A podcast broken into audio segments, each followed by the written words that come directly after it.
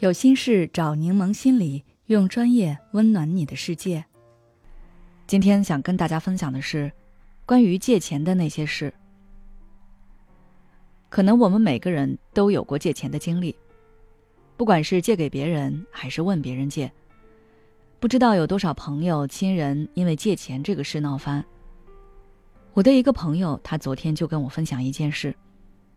他的两个大学室友最近就因为借钱而对簿公堂了，所涉及的数额并不是很大，就一万。但因为借钱的那个人几次三番的撒谎，一再拖延，被借钱的那个人实在忍不了了，就把他告上了法庭。朋友跟我说，几年前那个室友也跟他借过三千，说好下个月发工资就还，结果到时间却没音了，他也不好意思催，就默默等。然后等了三四个月，还是没动静，他就问对方的情况。对方说自己要交房租，实在没钱，承诺说最多再等两个月一定还。可是过了两个月，他又有了其他借口。我朋友当时就很生气，觉得对方非常的不真诚，勒令他立刻还。没想到对方已读不回，后面再没联系了。你看。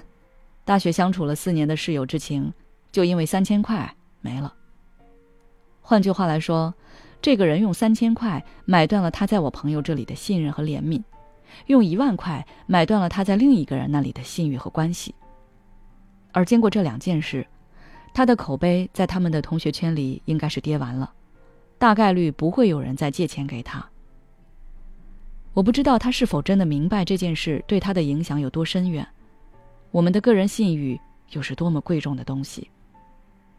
对于被借方来说，借钱给你是信任你，只要你按时还了，或者这次拖延但给出充分的理由，下次按时还了，那不仅我们原先的关系不会受影响，我还会更加认可你在我这里的信誉。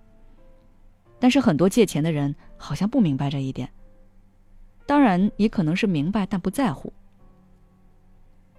除此之外，借钱方其实也会很在乎对方借钱到底是干什么。比如，我有一个从小玩到大的表姐，几年前有天她半夜给我打电话，在电话里火急火燎的让我立刻给她转五万块钱。我出于信任，没有问原因就给她转了。可等我转完问她出了什么事，她却说自己跟别人联合炒房，就差五万块钱。当时我心里真的是有一股火。五万块钱，那几乎算是当时的我所有的积蓄了。我听他在电话里那么着急，以为他遇到了什么大事，结果却是借钱去投资。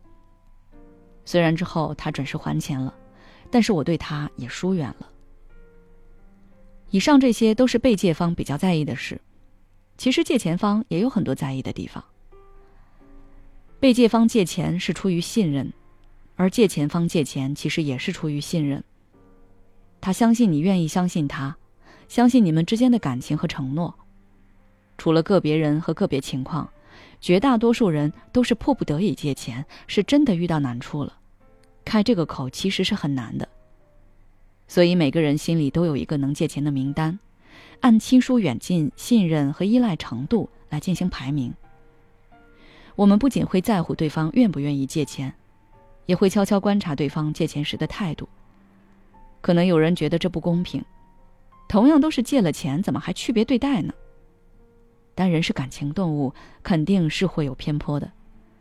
比如小时候，我看到父母问亲朋借钱，舅舅是没等我妈妈开口就借了，姑姑却是贬损了一番才给。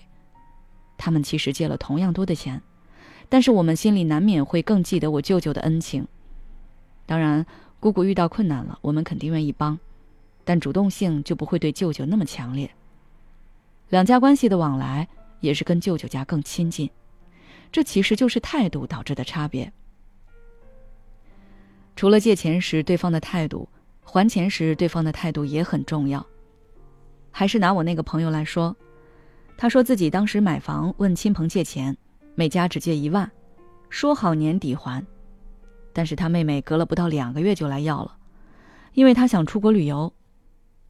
我朋友没有解释自己当时的经济压力有多大，只是跟我说清原委，然后问我借了一万还给他。其实我朋友的信誉非常好，即便那一年因为疫情，他的奖金和提成都比他预想的要少，但他还是尽全力在年底把钱都还了。对于借钱，你有哪些想要分享的事情呢？可以在评论区留言。如果你还想要了解更多相关内容，可以微信关注我们的公众号“柠檬心理 FM”，回复“判断性格”就可以了。孤独、焦虑、不被理解、没有支持，有时候真正让我们痛苦的不是实际问题，而是这些情绪和心结。柠檬心理愿做你的避风港。我们的心理救援队每位咨询师都拥有二十年以上的咨询经验。现在关注公众号“柠檬心理课堂”，回复“咨询”就可以参加我们的心理咨询活动了。要相信你的生活可以变得更好。